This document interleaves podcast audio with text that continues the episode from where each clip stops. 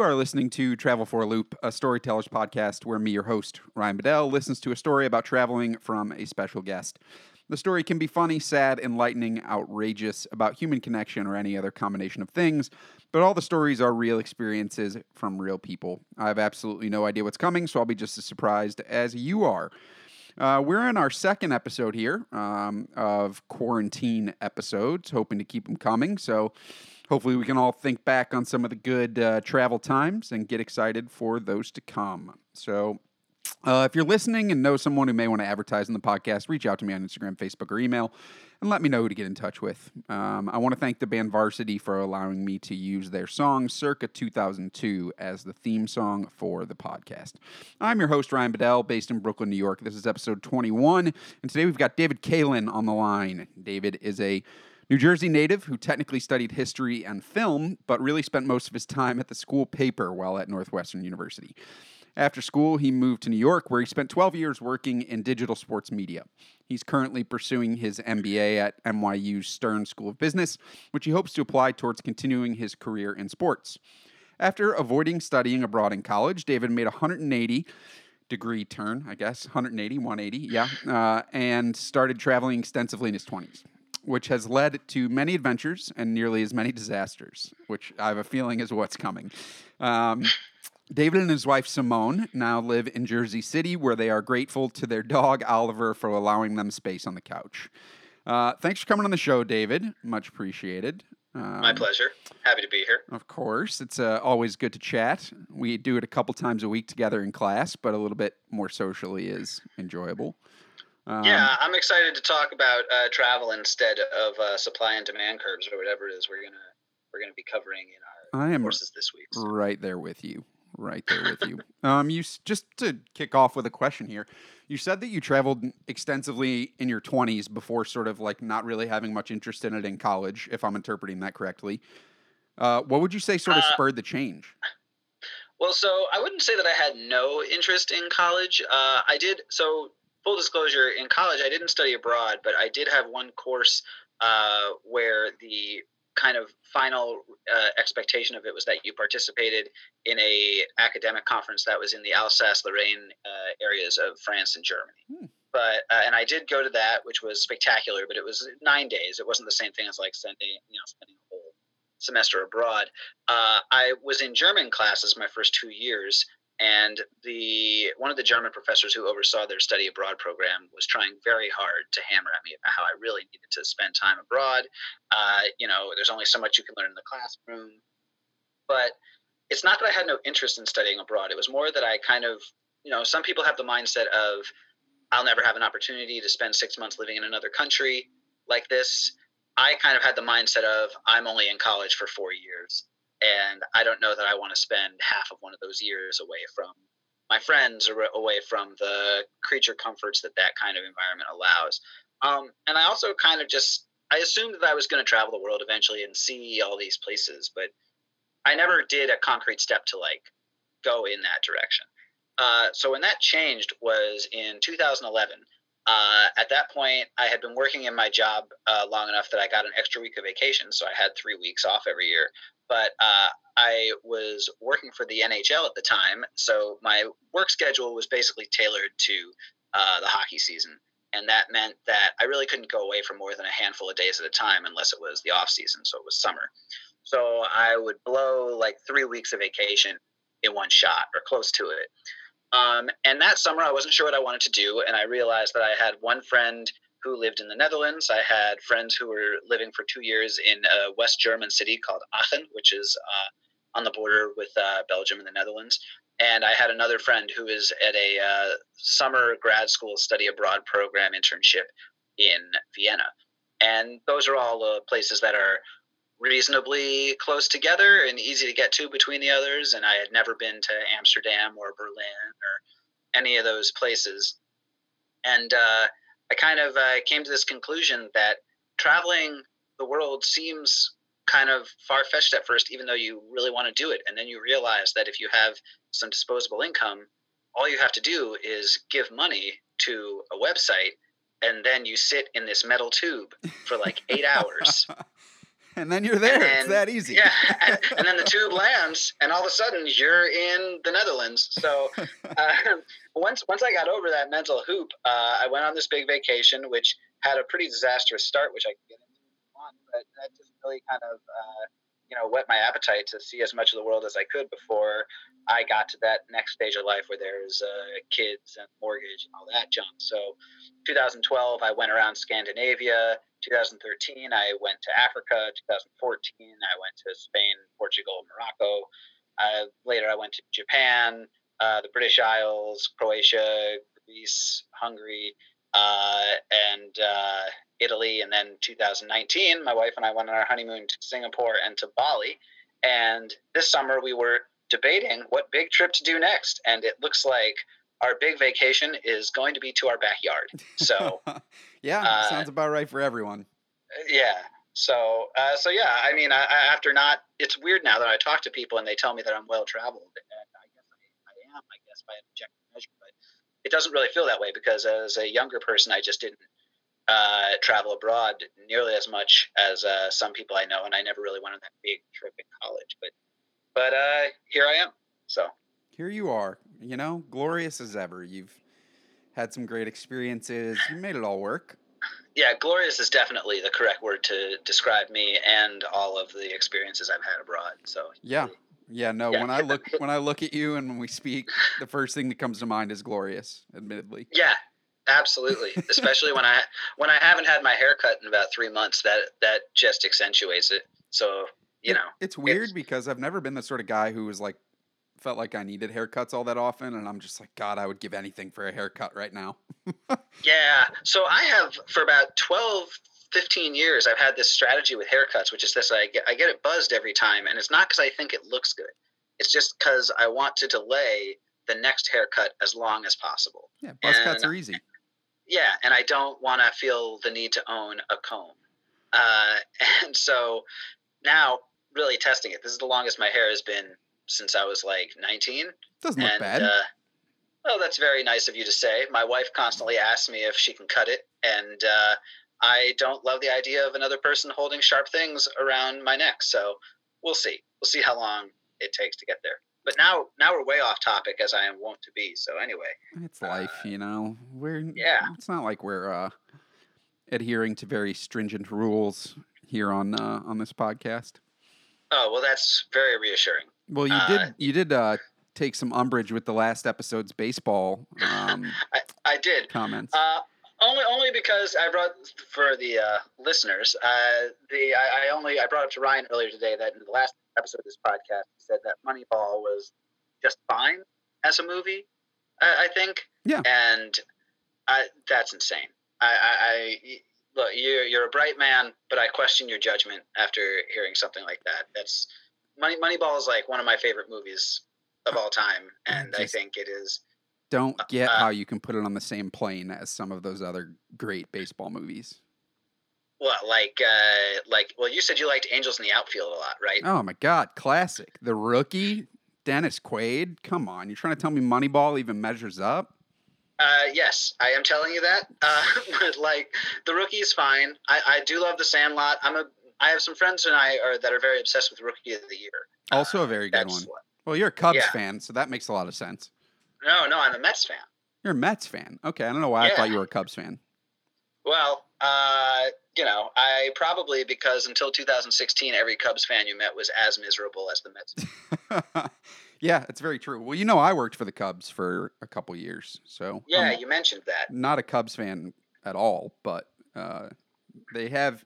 It's a weird dynamic. I mean, I'm a Cardinals fan, right? So I can't be too much Right. of a Cubs fan, and I wouldn't call myself a fan at all. But they have like a little, tiny, tiny space somewhere in my heart that is carved Yeah. out for them.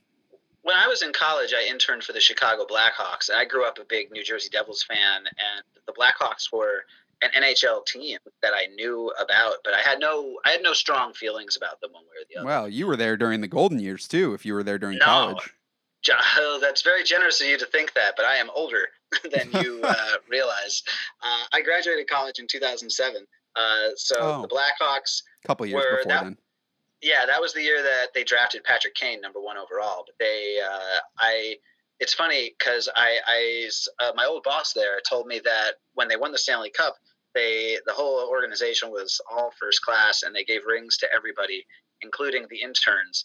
And I got so upset that I wasn't four years younger and had a life that followed the exact same career trajectory, uh, so that I could have a ring. But but to your point though, even though I had no strong feelings about the Blackhawks one way or the other before I started working there, now they definitely have a soft spot in my heart. Uh, it is kind of a lucky coincidence that their dynasty happened to coincide with the Devils being in the worst period that they've had in my entire life. But uh, it's you know it was hard not to enjoy watching them. They were a ton of fun during the mid 2000s. Although as a Blues fan, that probably wasn't as much fun for you.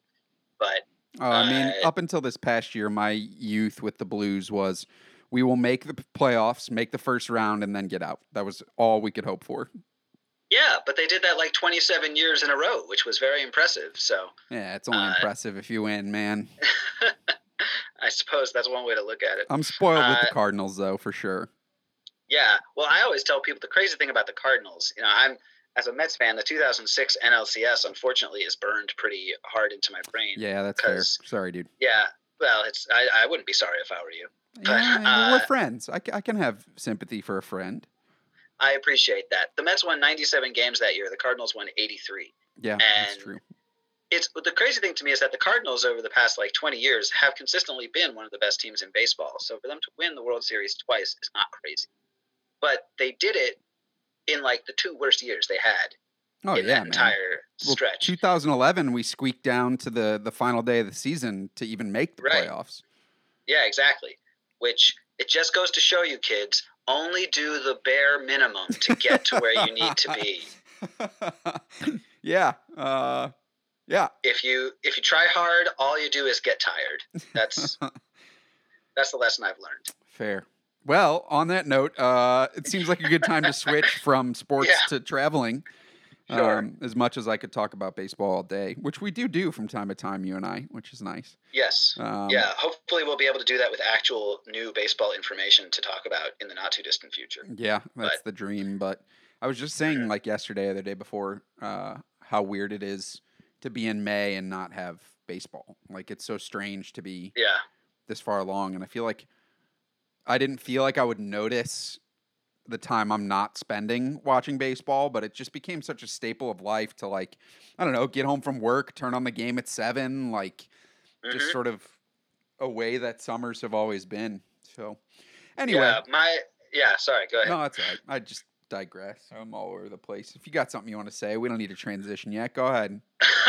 no, I was just going to say my my wife and her father are not big baseball fans by any stretch, and uh, they asked me like what felt the strangest about being in quarantine, and I basically said I know this is going to sound silly to you guys because you're not as into baseball as I am, but honestly, there's something about sitting in the ballpark on like a 75 degree Tuesday night watching the Mets play the Diamondbacks or whatever that it, on like a nice June evening that just feels like spring and feels like summer to me.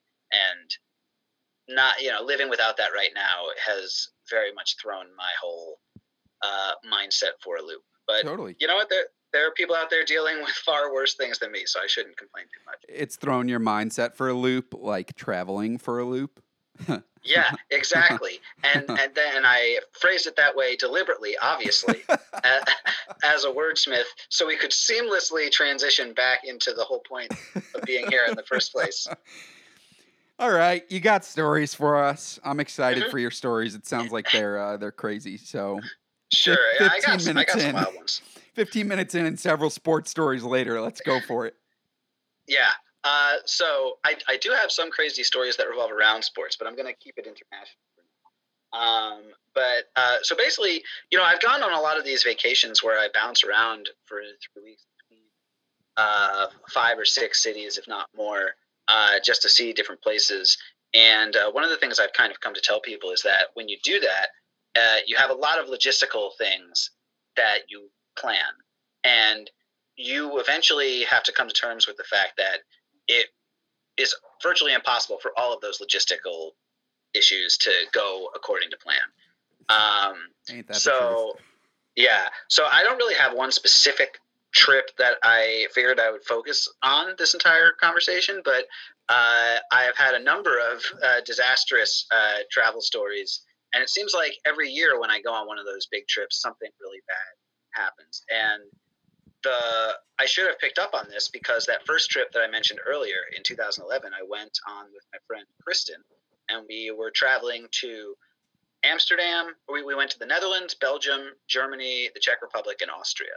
Uh, and we were 25. I turned 26 on the trip, but uh, we were still at a point in our lives. We were trying to save money as best we could, and we noticed that a round trip at the time from JFK to Amsterdam was about twelve hundred dollars. And we were looking around to see if there was a way to beat that price, but it's summertime, it's high travel season, so it's kind of tough. Uh, and then uh, Kristen found that if we flew instead of going out of JFK, but we went Boston to Philly to Amsterdam, for whatever reason, that flight was eight hundred dollars. Okay. And we were like, okay, four hundred dollars savings. We can take a cheap overnight bus to Boston, and you know we'll save four hundred bucks. We'll get on our way. Uh, so if I had that choice over again, I might make a different decision. but um, basically, this is the story. We so we took an overnight bus to Boston. Uh, we get into Boston at like five thirty in the morning. There, nothing's open yet, so we sit in the Boston Common for a while with all our luggage. Then we get breakfast somewhere, and then we finally go to Logan Airport. Logan Airport, not the nicest airport in the country for those of you who have been through it, and we kind of decided that we would get out of there sooner. So we asked to be moved up to an earlier flight to Philadelphia. We fly to Philadelphia. We get off the plane. We walk into the airport just in time to see uh, Abby Wambach score off a header to help the U.S. tie Brazil in the 122nd minute of the quarters of the Women's World Cup, which was, if you are into sports, a pretty thrilling moment. And that is the last positive thing that happened on this entire journey. the whole so, trip, or just this travel? This this day. Okay. The, the trip the trip was great after this day. But I was like, damn, that's all downhill from there if it's the whole trip shot. Oh yeah, it was 18 days of pure misery.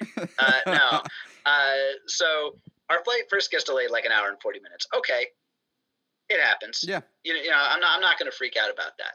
We get on the plane eventually. We take off Philadelphia to Amsterdam. An hour and a half into the flight, the captain gets on the intercom and he says uh, that they have discovered that the plane is leaking hydraulic fluid and it is leaking hydraulic fluid at such a rate that it will not be able to land safely in Amsterdam. So You're they have to turn the, they have to turn the plane around and go back to Philadelphia. Oh, that is said, brutal. Yeah, which he says super nonchalantly. He's just like, "Yeah, so we're going to turn back and go back to Philly. We'll see you on the ground." This now, is your captain like, speaking. Uh, our yeah. aircraft is leaking essential fluid that we need. Yeah just so you know, your choices are go to Philadelphia or die. so, um, and for someone like me who roots for the Giants and the Mets and the Devils, that's actually a pretty tough decision to make because back to Philadelphia or death. Yeah, yeah, Philadelphia is not my favorite city. um, but so anyway, we land there. They basically say to us, "We're going to try to find another plane to guys to get you guys out to Amsterdam tonight. If we don't, we're going to put everybody up in a hotel." Which which I'm like freaked out about because it's a day of my vacation I'm going to lose, but it is what it is. Yeah. You know. So we land around midnight East Coast time. They get on the microphone. They say there's a plane coming in from Charlotte. Once it lands, they're going to clean it, cater it, gas it up, and then they're going to get us out and get us on our way. Okay, great. Uh, two hours have passed after this, and we're still sitting in the terminal. It's two in the morning, and they get on the mic and they say, "All right, everybody, the plane is here. So we just have to cater it, clean it, gas it up, and we'll get you out and get you on your way. And we're all groaning, but all right, fine. Meanwhile, my friend Kristen took a sleep aid on the first flight. So she's out she like is, a light. She is passed out in the terminal. I have no one to talk to. I, I, I, I guess I had a book. I don't know. So we're, we're sitting around. At three o'clock, they get on the mic again and say to us, the plane's here. We just have to cater it, clean it, gas it up, and we'll get you on your way. and everybody is looking around, basically saying like, "What the fuck were you guys doing for the last hour?" Yeah, I'm uh, just hanging out. I guess so. So about 20 minutes later, they they start boarding us. It's like 3:15 or so, 3:20 in the morning. They board us on the plane. Everybody gets a free snack box, courtesy of U.S. Airways, Wow. which made up That's so everything. exciting. Yeah. Oh God, yeah, those crackers, superb. Only if only a few of them were broken in the package. So That is uh that's, that's- high that's quality quality. service. yeah, yeah, no, they really know how to make it up to you. Um, so I get on the plane, I sit down, I close my eyes, I open them up after falling asleep for a little bit. I look outside and I see that we're still on the ground. It's like four or four fifteen in the morning at this point. We were supposed to land in Amsterdam an hour earlier, uh, in like real time. Ugh, all right, finally we get up, we get off on our way to Amsterdam. Meanwhile, there's this like six foot tall woman sitting behind my friend Kristen who's put her knees up against her seat Mm. so she can't recline and sleep at Some all. people, man. Come on. Yeah, the nerve, right? Although I guess it depends on where you fall on that whole should you or should you not recline debate. I think that they wouldn't have built that function into the seat if it wasn't acceptable, but whatever. I'm a not recline guy, but I also Ugh. understand the other side. Sure. All right. Well, agree to disagree. Uh, we eventually land in Amsterdam, and from this point, we have to get from Amsterdam Airport to their. Uh, we have to take a train to Rotterdam Central Bus Station, and then take a bus to my friend's apartment. Okay. But I don't have any. I don't have any euros on me, so I go to an ATM. I've called up the credit card companies and my bank and everything, and put travel notifications on it. I put my debit card in, and my debit card gets rejected. Been there. Yeah. Uh, up to this point, I had basically kept everything more or less together. you haven't lost your shit yet. And then I snapped. I started screaming in the middle of the airport. I, you know, I'm on like no sleep. I, I had two nights of no sleep because we traveled overnight to go to Boston the first time around. Uh, and I just walk over to a foreign currency exchange place and slam $200 down on the counter and say, just whatever it is, just give it to me, which is a terrible idea. Yeah, the exchange rates in airports, yeah. It's Oh, brutal. yeah, no, they kill you. So I, I probably lost like ten or fifteen dollars or something, but I got money. We go on to a train, which we then find out by accident is actually the express train that we did not buy the more expensive tickets for. Uh, however, lucky for us, the conductor is willing to play along with our dumb American card that we pull out, and it's just like, okay, so all right, this trip will let you go for free, but in the future, just pay attention. Oh, that's nice. Uh, Yeah, no, it's that's something sweet of him. positive that happened along the way. Yeah, look, I have nothing bad to say about the Dutch. U.S. Airways, different story. But but the Dutch, they're great. Uh, we get to Rotterdam, we get on the bus. My friend that we're staying with is waiting. Her name was Jessica, and we get off the bus. At this point, we've been traveling nonstop for about 33 hours. And I gave her a hug, and I said, Jessica, I love you, but I need your shower, and I can't talk about anything else until I get. I need a shower, Uh, I need a bed, and I need a stroop waffle. Good night. yeah, yeah, pretty much. Uh, but so that was my like entree into so you know international travel where I did all the planning. Um, so I probably should have figured out that over the years something would go wrong, but uh, the rest of that trip luckily went fine. Um, there have been other crazy instances. In 2014, I was in Spain, Portugal, and Morocco, and my sister and I were taking an overnight train from Salamanca to Porto and uh, found out when we got on the train that it was sold out and it was our only way to get to Porto and we had to get there the next day. So we stowed away on the train and tried our best to avoid the conductor as long as possible uh, until the train started moving. And because once the train started moving, we figured then we're good. They can't kick us off the train in Salamanca. Uh, my sister was paranoid that they were going to kick us off the train in some small, like backcountry Spanish town at two thirty in the morning. Uh, It's a fair concern. yeah, yeah, which I now as an adult realize is probably a reasonable fear. um, Yep. yeah, but we managed to avoid the conductor long enough. Then she finally found us and started yelling at us in Spanish. Uh, neither Spanish or Spanish. Portuguese? Spanish, because it was going from Salamanca, Spain to Porto, Portugal. Okay, gotcha. In fact, when we got over the border to Portugal, the conductor was way more pleasant, just in general. This the conductor on the Spanish side had something. She had yelled at a number of different people that were trying to get onto this train, uh, but eventually she found us and yelled at us a bunch, but also realized that we were so far along that she couldn't just kick us off. So she had us sit in the bar car for a while. made us pay for tickets, and then was like, at three in the morning, these two seats are going to become open because they're getting off. You can sit there. And we were like, okay. And she walked away. And my sister and I just looked at each other like, all right, we did it. we, we, we, found a way onto the train. Um, and then the only other problem that happened on that trip was when I got to Morocco and found out that because of Ramadan, all of the train schedules were different from what they had uh, listed on their website. That makes a lot of sense for sure. Yeah. Um, and uh, as a result of that, we, my friends and I had to spend like an hour sitting in a train station in Tangier, Morocco, hastily trying to figure out how we were going to get to all the different places we had booked hotels in. Um, I've never done Morocco. I, have heard really good things. It's a beautiful city. I, I uh, when I was there, or beautiful city. It's a beautiful country. When I was there, we took the ferry over from southern Spain and uh, got to Morocco. Do you get to Tangier, which we've heard is great, but we didn't really spend time there. We went to Rabat for a few nights, which I really liked a lot. It's right on the coast, so uh, sunsets are beautiful. Um, it's an interesting city, uh, good food. Uh, and then we went to Fez, which I don't really recommend. That was an odd experience because it was one of it, it was a, a point in time where I really felt uh, like the you know if you go to any country, there's going to be some uh, I don't want to call it harassing, but people will look at tourists and they'll think that they have money on them and they'll start nagging you yeah. for cash. It's a it's a pretty regular thing. Uh, in Fez, it was more pronounced than I think anywhere else I've ever been. Although there was one fun experience we did have in Fez, which is that one of the people in our party it was his birthday, and we wanted to get some drinks, but alcohol is not as easy to come by in Morocco. Makes sense. Uh, it's a fairly religious Muslim country, so the only people that drink with regularity, at least in our, as far as we understood it, were uh, Westerners and people that were really in like the wealthy elite. Uh, and we kind of had heard that the Ramada in central Fez had a bar in it. So we took a cab to the Ramada. It was like 15 cents.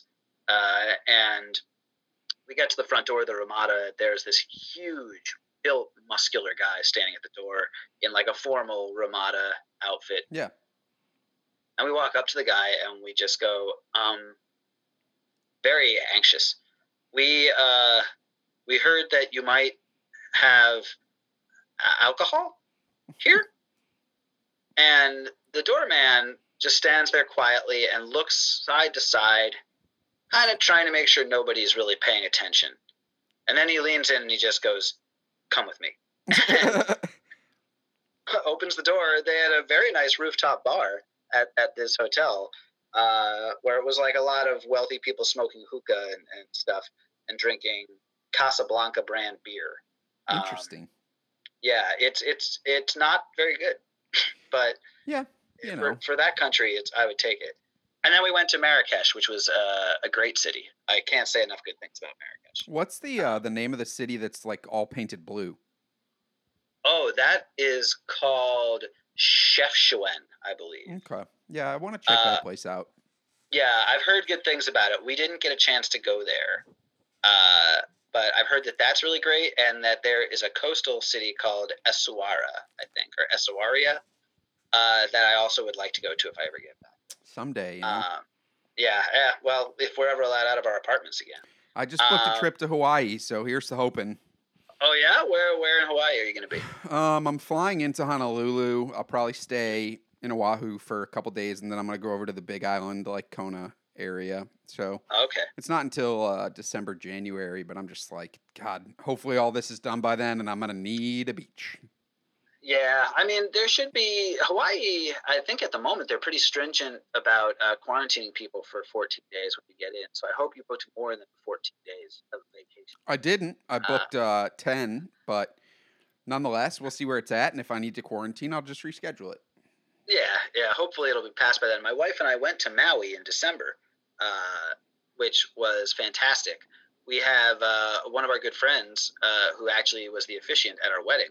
His parents have been living on the east coast of New York for, or of the United States for a long time, but they live in Hawaii. They were out here because the father had a medical procedure done and he needed to stay here while recovering. And I was talking to my friend and I said to him, Who's watching your parents' house? Like, they're not going to be home for six months or yeah. whatever. And uh, he said, Nobody, it's empty. And then he just goes, you guys could probably stay there for free if you want. and, and I just went, no, I wasn't. I wasn't trying to dig. Uh, that's not. But. But. uh, so uh, we talked to his parents, and they said if you pay the electric bill for the weeks, two weeks that you're there, it's all yours. And uh, you know, we we used uh, we charged almost everything we paid for for our wedding. So we had a lot of travel points. So we got free flights to Hawaii. We had a free place to stay in Maui for eight days, and uh, you know, I, uh, I I had been to Hawaii once before when I was 13, but I didn't really remember it, and I can't recommend Hawaii enough. It is you know, people call it paradise and you just kind of like take it in stride, but it is paradise. It's, Yeah. It's incredible. I'm stoked. Really beautiful. I uh, when I lived in South Korea, I lived on a volcanic island, so I feel like I've seen similar. I don't know what the right word is, um, like geological area, but um, Yeah. I'm curious to see what it's like. You always hear good things. I hope I get to go. Anyway, I don't need to tell a story. you were in the middle of a Well, story. I, but I, I also feel bad if I eat up all of the airtime, so I'm happy to have a give and. I'm, as I'm sure you know, I'm very shy and don't love to talk extensively. Yeah, so- when I think of you, uh, glorious and shy are the two things I think of. Yeah, absolutely. It's uh, brevity is the soul of wit, Ryan, and So uh, I hear. that that that's why I am not very funny, apparently. uh, the uh, so there's there is one other story that I did want to bring up specifically, Go for it. and there are there are like little things that have gone wrong here or there. My wife and I, when we went to Budapest, her luggage got lost for the first two days of the trip. It's so always was, fun. uh, yeah, that was real stressful. Although one of my good friends always hopes that his luggage will get lost because then he can take advantage of uh, the uh, benefits that you get from the airport or the airline because they're supposed to give you like hundred dollars a day to pay for clothing or whatever. Yeah. Uh, he moved to New York about a year ago, and the luggage that he was moving to New York with got lost. Now he didn't need it right away, and he was living here, so like he would get here eventually. It was fine, but he was like, "This is an opportunity I can't waste." so the the airline calls him. They say we can give you hundred dollars a day to pay for your for your luggage, so you have clothes that you can buy. And he said, "This is a work trip. I have a big meeting I have to be at. I need to wear a suit, and you lost my suit. I have to wear this suit to a meeting tomorrow. I need you to pay for a suit for me." And eventually, they were like, uh, "Okay, sure, that's fine. We can pay for three hundred dollars for the suit if you can provide the receipt." So sure enough, for no reason, he had no business commitment that he had to get here for. Uh, he just knew that there was a chance to get a free suit out of the deal. That's a dream, man. Yeah, no, you got to know how to work the system. I was Uh, I was reading uh like a, a tweet or a meme or something recently that was like, um, God forbid, uh, in the past your bag was like 1.2 pounds over the limit. They're going to charge you hundred dollars, and now airlines with all this are like, "Woe is me! Give me handouts." yeah, if I I've had more than my fair share of uh, trips where I've been uh, victimized by that one. Or like the best is when you fly a budget airline and they tell you that you can max out at like your your carry on can max out at like I don't know, let's say 22 pounds, Yeah. 10 kilograms if it's if it's a European airline. And then you get there and somebody's at the airport and makes you weigh your bag on the scale in front of you, but they make you weigh all of the baggage that you're carrying. So like you packed with the assumption that your carry-on has to be below this limit, but you can sneak some extra stuff on in your Yeah. And then you're good to go. And then they make you throw your backpack on there, so obviously you go over, I don't know, two tenths of a pound, and that ends up costing you sixty euros. Uh, but anyway, so Your one story. one story, yeah, one story I definitely wanted to get in uh, is uh, in 2013. Uh, the same friend whose parents live in Hawaii, whose house I stayed at, and who officiated my wedding, uh, he works in refugee resettlement. So he lives all over the world. He's moved to a bunch of different countries. okay. Uh, he's one of those people who has to get like supplements to his passport, so it now has like 150 pages in it. And in 2013, he was living in Nairobi. And when I say that, you know, when I said earlier that you sometimes have these fanciful ideas of like, I'll go travel, but it seems like there's some mental barrier, so I can't go to Paris yet. And then you realize all you have to do is buy a plane ticket. Yeah. Uh, Kenya, Africa, was very much in that way for me. The idea, like I was always, I always thought I would go to Africa at some point, go on a safari, do what people do in Africa. but I had never concretely put it in my brain as Yeah. a as a real thing. Okay. And then my friend Will is living in Nairobi, and he basically keeps saying, "When are you going to visit?" And uh, eventually, I said, "Fuck it, man. How how how often am I going to have a chance to have a friend living in Nairobi that can show me the ropes?" Very true. Yeah. So I went to Kenya and Tanzania for three weeks. Uh, the trip started a little odd in that uh, the day before we were supposed to fly, we were going JFK to Amsterdam to Nairobi. The dreaded Uh, Amsterdam flight for you, huh? Yeah, well, it's, it's a shit. You know, I have to say this: a- A- AMS Amsterdam Schiphol is basically the nicest airport in the world that I think I've been through. Uh, maybe like Narita in in Japan is close because everything is nice there, but uh, AMS is very nice. I just don't love that I get stuck there uh, once every two to three years uh, on average. So uh, we we were flying JFK to Amsterdam. The day before we are supposed to leave, I get an email from KLM that my flight has been canceled. Fun. And yeah, so I'm freaking out. Uh, turns out that they had multiple flights, and they have a system where if the flights are all underbooked, they'll cancel one of the flights and then consolidate the passengers. Okay. So I freaked out for a few minutes, but it turned out to be okay. My friend Nicole was coming with me to visit our friend Will in Kenya. So we we go to Amsterdam. We're there for like three hours. We finally we get to Kenya. More or less things are going according to plan at this point. Uh, oh, you know, a friend of ours picks us up. Uh, he has beer for us to drink in the car as we're uh, yeah as we're riding over there. Uh, I don't know if you've ever heard of Tusker, but it is the popular beer in uh, East Africa, and it's not great, but like I have a real fondness for it after this trip. Yeah, I got things Uh, like that for sure. Yeah, yeah. So so we're driving to my friend's place, and and he goes, uh, "Hey, give me a sip of that." my friend Nicole is like, "You can't, you can't drink. You're driving," and he just looks at us and goes, Welcome to Kenya. it's, it's yeah. He just goes, "It's Kenya. What? What? Come on." Uh, now, uh, this was a, really an incredible trip. We went on safari. We went on boat rides on these small lakes in the African coastline where there were hippos. We, uh, you know, you know, ate in incredible restaurants and had really fantastic street food. Uh, we rode bikes uh, along moving herds of zebras and giraffes. I mean, it's it's an incredible place to visit. But you also you hear people sometimes say that Africa is a different world, and you're like, yeah, sure. And then you get there, and it is a different world eh, to a remarkable degree. And we did some very crazy ways of getting around the country. At one point, we went from Mombasa, which is on the coast of Kenya, up to Malindi, where there's a small regional airport. And uh, our means of transportation was called a matatu, which is basically a guy drives around a minivan and tells you that he's going somewhere and you can get in if you want. Yeah. And I guess it's like a very decentralized Uber. Let's call it that.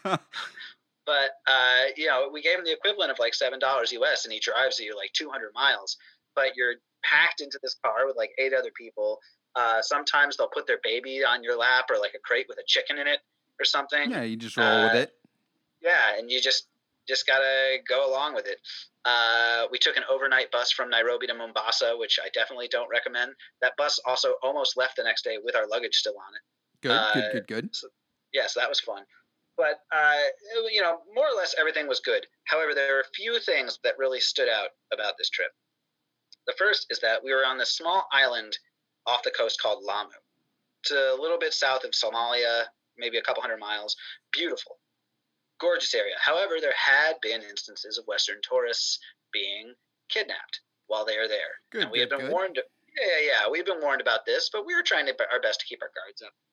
Um, I'm not going to go into the whole story because it'll take a while. But long story short, we were offered a local offered to take us to a party at this bar that is a floating bar in the middle of the water between the mainland of Kenya and the island Okay.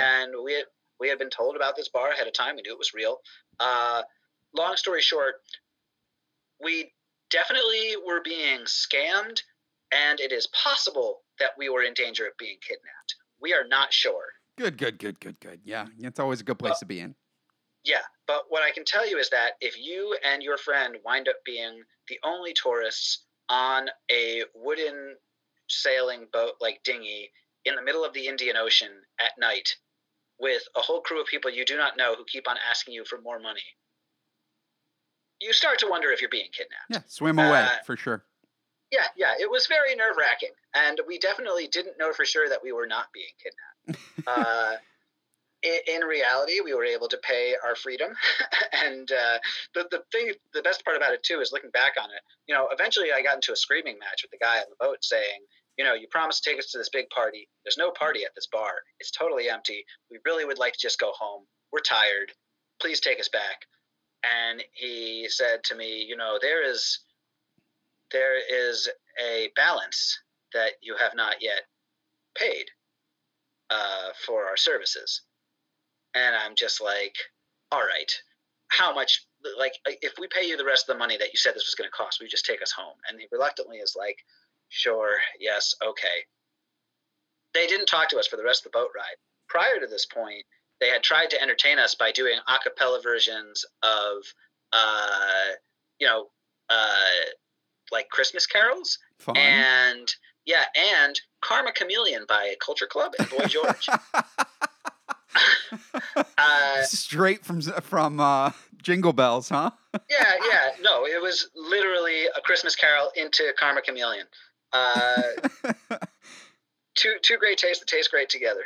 Um, so eventually, the guy says, "Yeah, they'll take us back." They don't talk to us, and the whole thing was very stressful, as you can imagine in the moment. But in retrospect, I think about it, and I'm like, the amount of money that we each paid to get our, you know, get to safety, let's say, was like twenty dollars, and it's just kind of like, and now you got a good story to tell.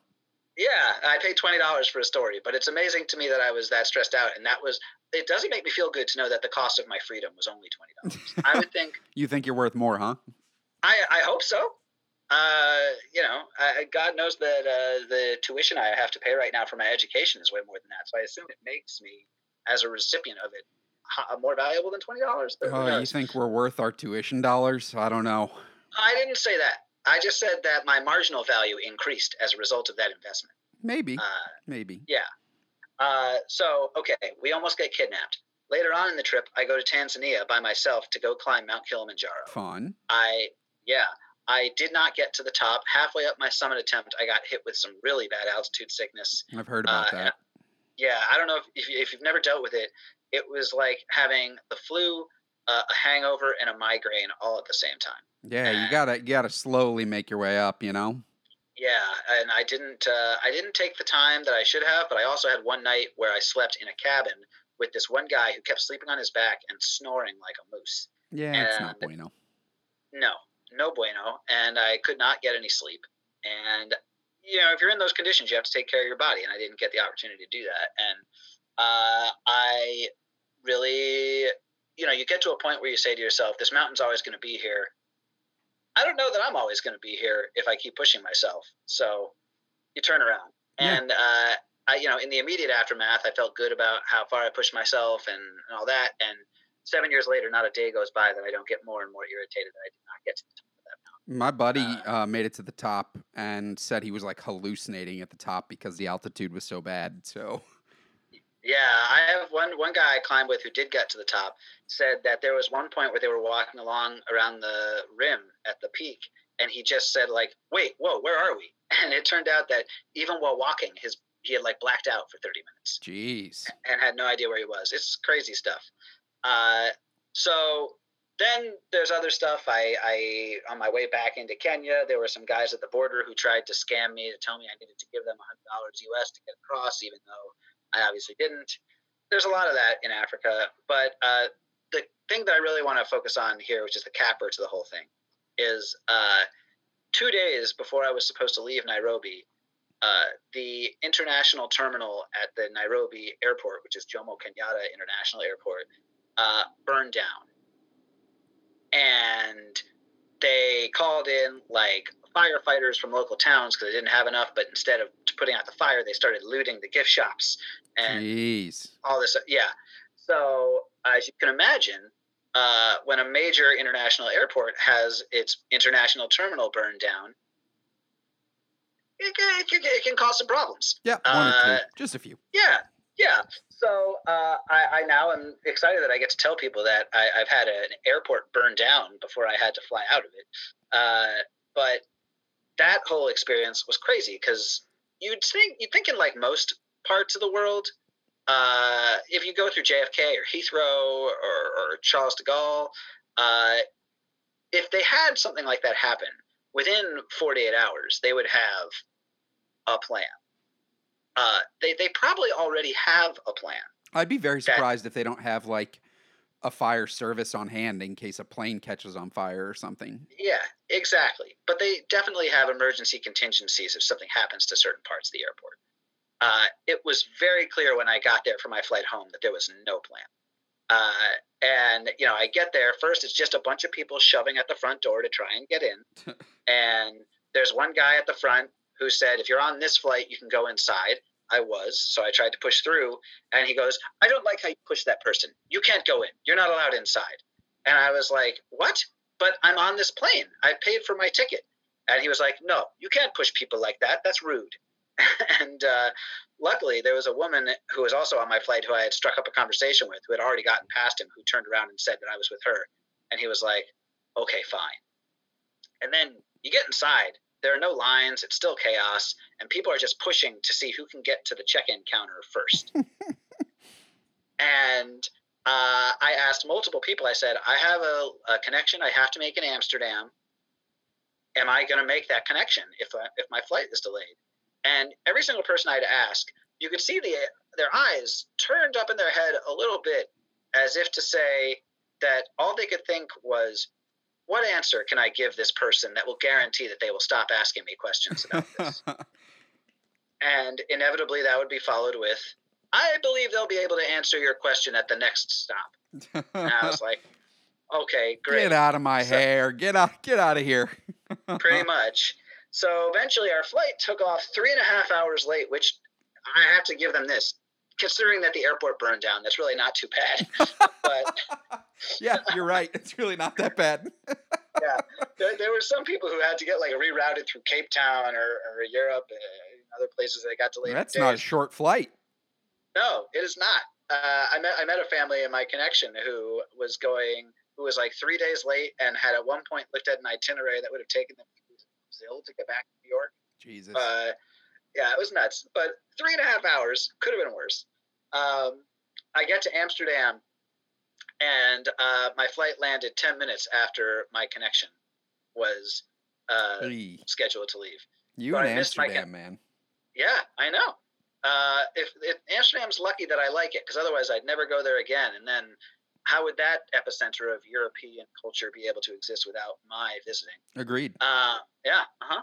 Uh So, um, I have to say this though. You know, I missed. Uh, so I missed my flight. They had to put me up in a hotel near the airport for the day, and, and people hear that and they're like, "All right, free night in Amsterdam," and I have to tell them, "No, no, no. I was not in Amsterdam. I was in Schiphol, which, if anybody who has flown through that airport knows, is just like a tiny small town, like an hour outside of Amsterdam, that happens to have enough space for an international. airport. There's, Yeah. there's nothing there. It's like I Eindhoven. There's the Eindhoven's a close city that has a similar airport, and there's nothing. there. Exactly. Yeah, I, I, I couldn't really like get out of this hotel uh, and go anywhere.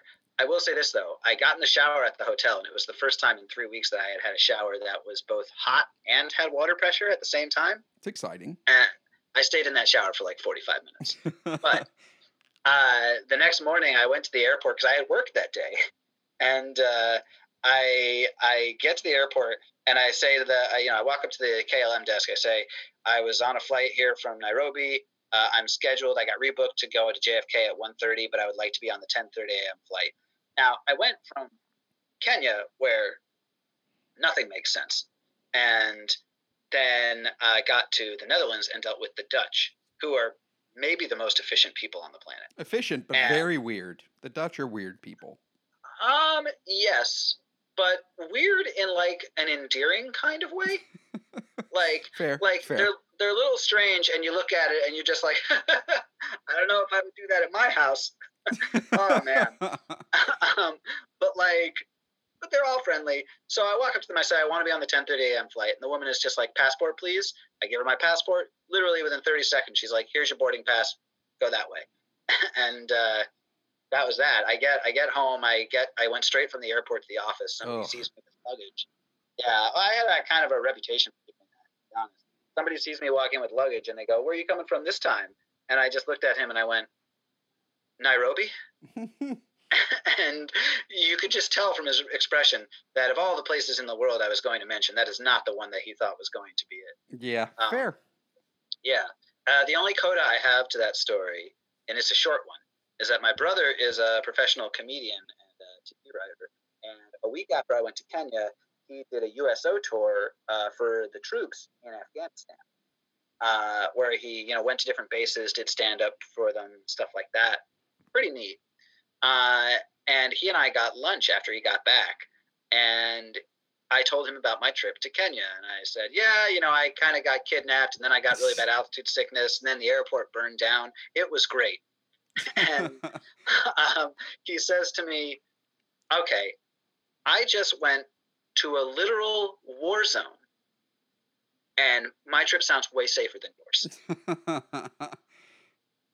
and uh, that's uh, yeah, that's that's that's a little insight into some of the crazy adventures that I have had uh, trotting around the globe.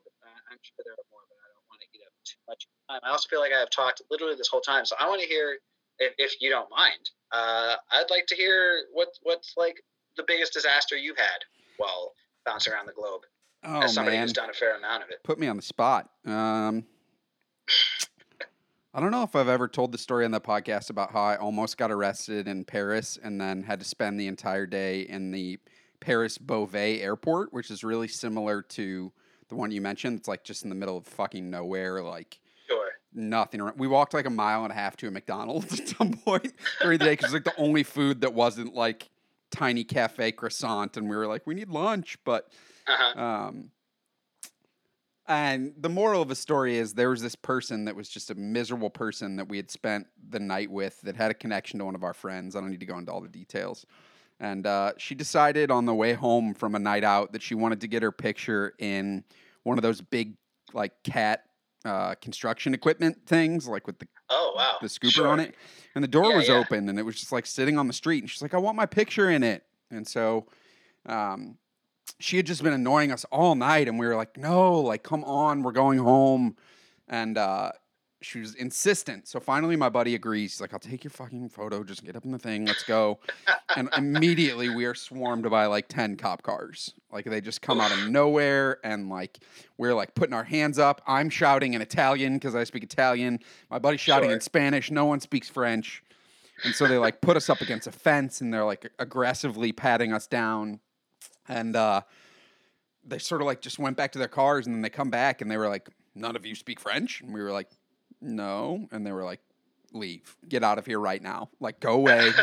we don't want you here. And so we just like walked back to our hostel and that was the end of it. But I thought for sure, I was like, this dumb asshole climbed up into this construction equipment and now we're gonna have to go to prison. So we basically Yeah. like well. go ahead, sorry.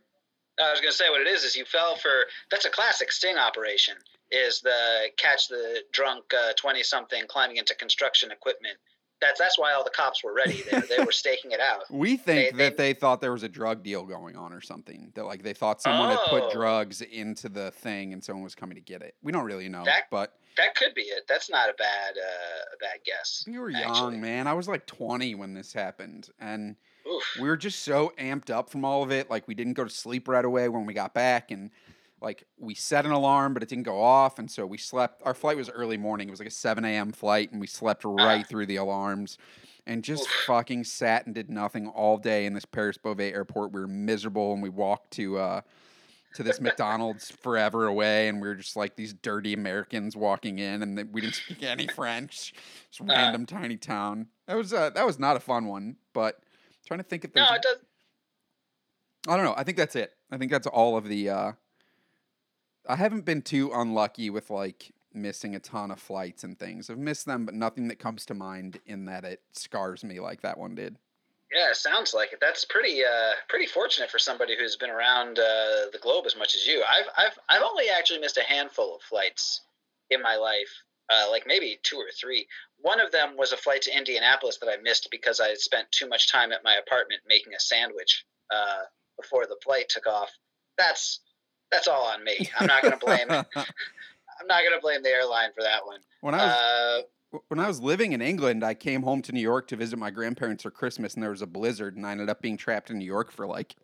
I wasn't living in New York at the time. I live in New York now. I was living in England, and I right. think I was trapped in New York for like, God, I don't know, a couple extra days. I remember I uh, I'd taken the um, Long Island Railroad from the airport back to my grandparents' like town on Long Island uh-huh. and it was just snowing and I didn't know where their place was and I didn't have cell service because I had an international phone. So this like oh, random wow. I'm just like sitting at this Long Island Railroad station with no idea what to do. And my this super nice guy, I just like was like, "Hey, do you know which way this street was?" And he was like, "I have no idea, dude, but if you want to get in the car, we can just drive around and see if we find it." And eventually we found it. So Wow. Very nice of that person with their yeah, time. I had brought like Italian wine or something, and I was like, "You can have this bottle of wine." oh, that's very nice of you. Uh, I will say one other thing I, I, forgot to mention when I, I said I was in Kenya. We went to this small airport in the middle of nowhere on the coast. You know, the whole terminal of the airport was maybe like the size of my living room. Uh, really, very, very tiny. I do not live in a huge apartment, and and uh, but the best part about it and I'm curious if you ever had this happen, is they gave everybody their uh, tickets to get on the plane, and the tickets were handwritten. I've never seen that. No, that's crazy. yeah, it was when they gave it to me. I looked at it and I was just like, "Wait, Sorry, you, this is this is seriously it? It's it has my name on it, and where it says seat number, it just says fly." Uh, you will so, be on the plane somewhere. yeah, that's that's all I got. I, I still have the tickets. Uh, that's literally what they said. And then the plane, it was like being at a train station.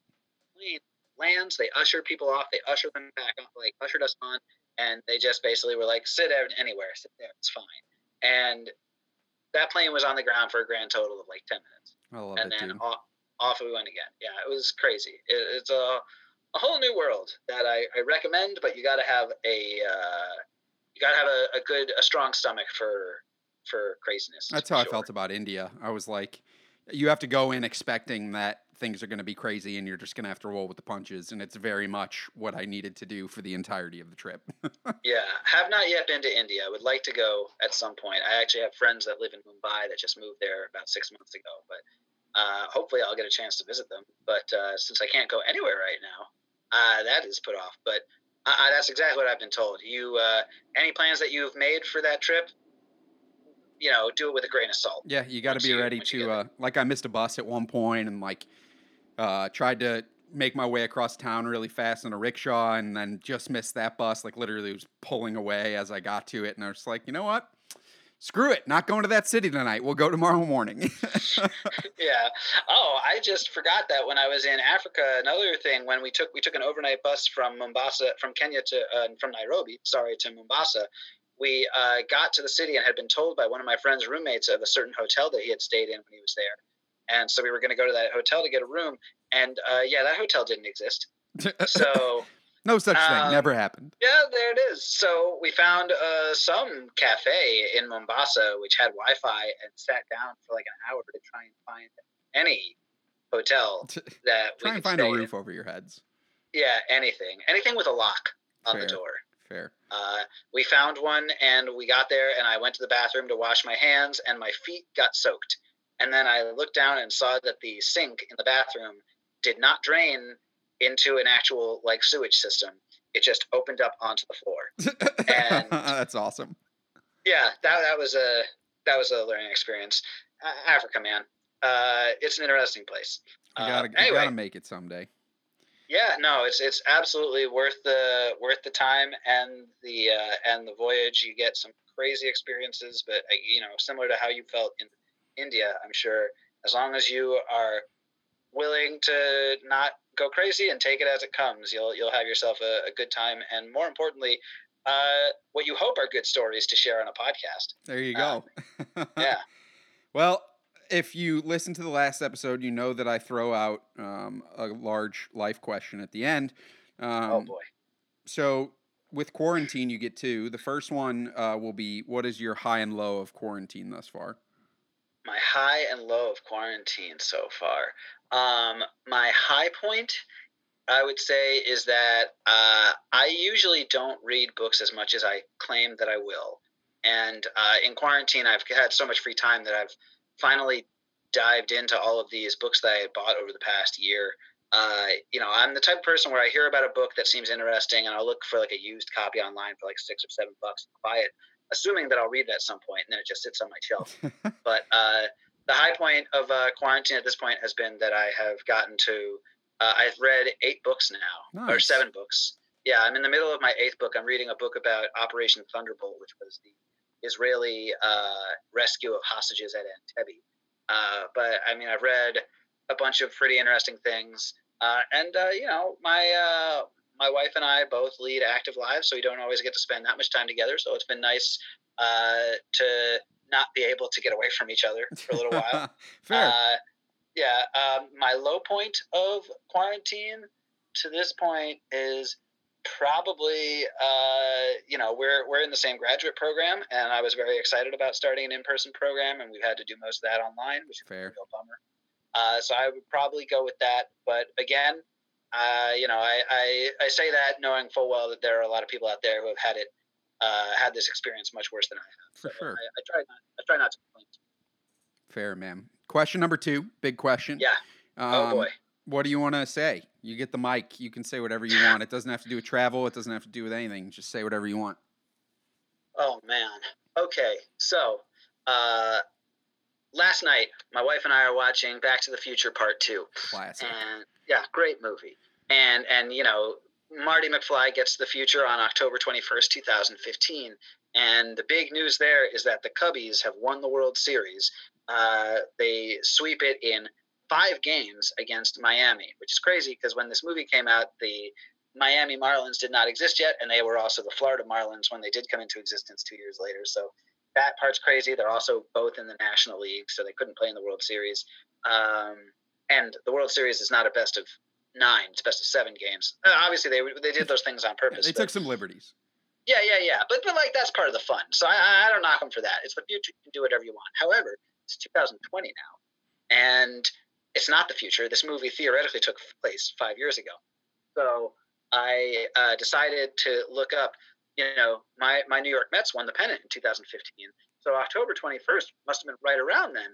And they beat the Cubs in the NLCS that year. So I look it up, and sure enough, October 21st, the day that Marty McFly goes to the future, is the day that the Mets beat the Cubs eight to three in Game Four to complete a sweep and win the pennant. Wow! Uh, so yeah, so I was very excited about this. I talked to my wife about it. She did not care.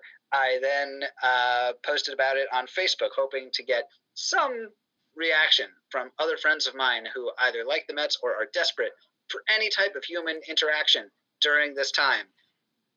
Nothing. So, uh, so you just want to get it out here. yeah. So this, I'm I'm using your podcast as a forum to tell everybody that uh, we Mets fans gripe a lot about the pain we endure, but sometimes uh, great things happen. And for us, the last really great thing that happened was the day that Marty McFly went to the future, which uh, and and the Mets didn't even have Gray's Sports Almanac to guide them along the way. So I love yeah, it. I I just needed to bring that up to somewhere where I knew that somebody would have to hear it because they uh, are the host of a podcast and they have no way out of listening to that story once. I've heard it. There's a decent chance that several of my family members that listen to this podcast will hear it. Perfect. Um, maybe a few friends here and there. Uh, there are a couple hundred random people that I don't know, maybe somewhere along the way. So here's Excellent. to hoping. Well, man. I hope that that not only enlightens them to New York Mets history, but also really places Back to the Future Part Two in a greater cultural context that uh, it, you know elevates the deep meanings and uh, philosophies behind that film. Dropping Clearly. knowledge, man. Dropping knowledge. Yeah, totally. Well, thank you for coming on and taking the time. And, uh, you know, keep it real. Hopefully, we both get to travel again soon, and uh, I'll, I'll see you in class tomorrow, right? yeah, thanks. Thanks for having me. Uh, thanks for giving me an opportunity to tell all these stories that my wife has heard a thousand times. So I don't really get to tell them that frequently anymore. So good, happy good to, to, have get, you, man. That was great. Yeah, Thank you. Good, good to get some uh, some new ears on it, and uh, yeah, uh, see you tomorrow, and hopefully see all the people in our lives soon. Soon.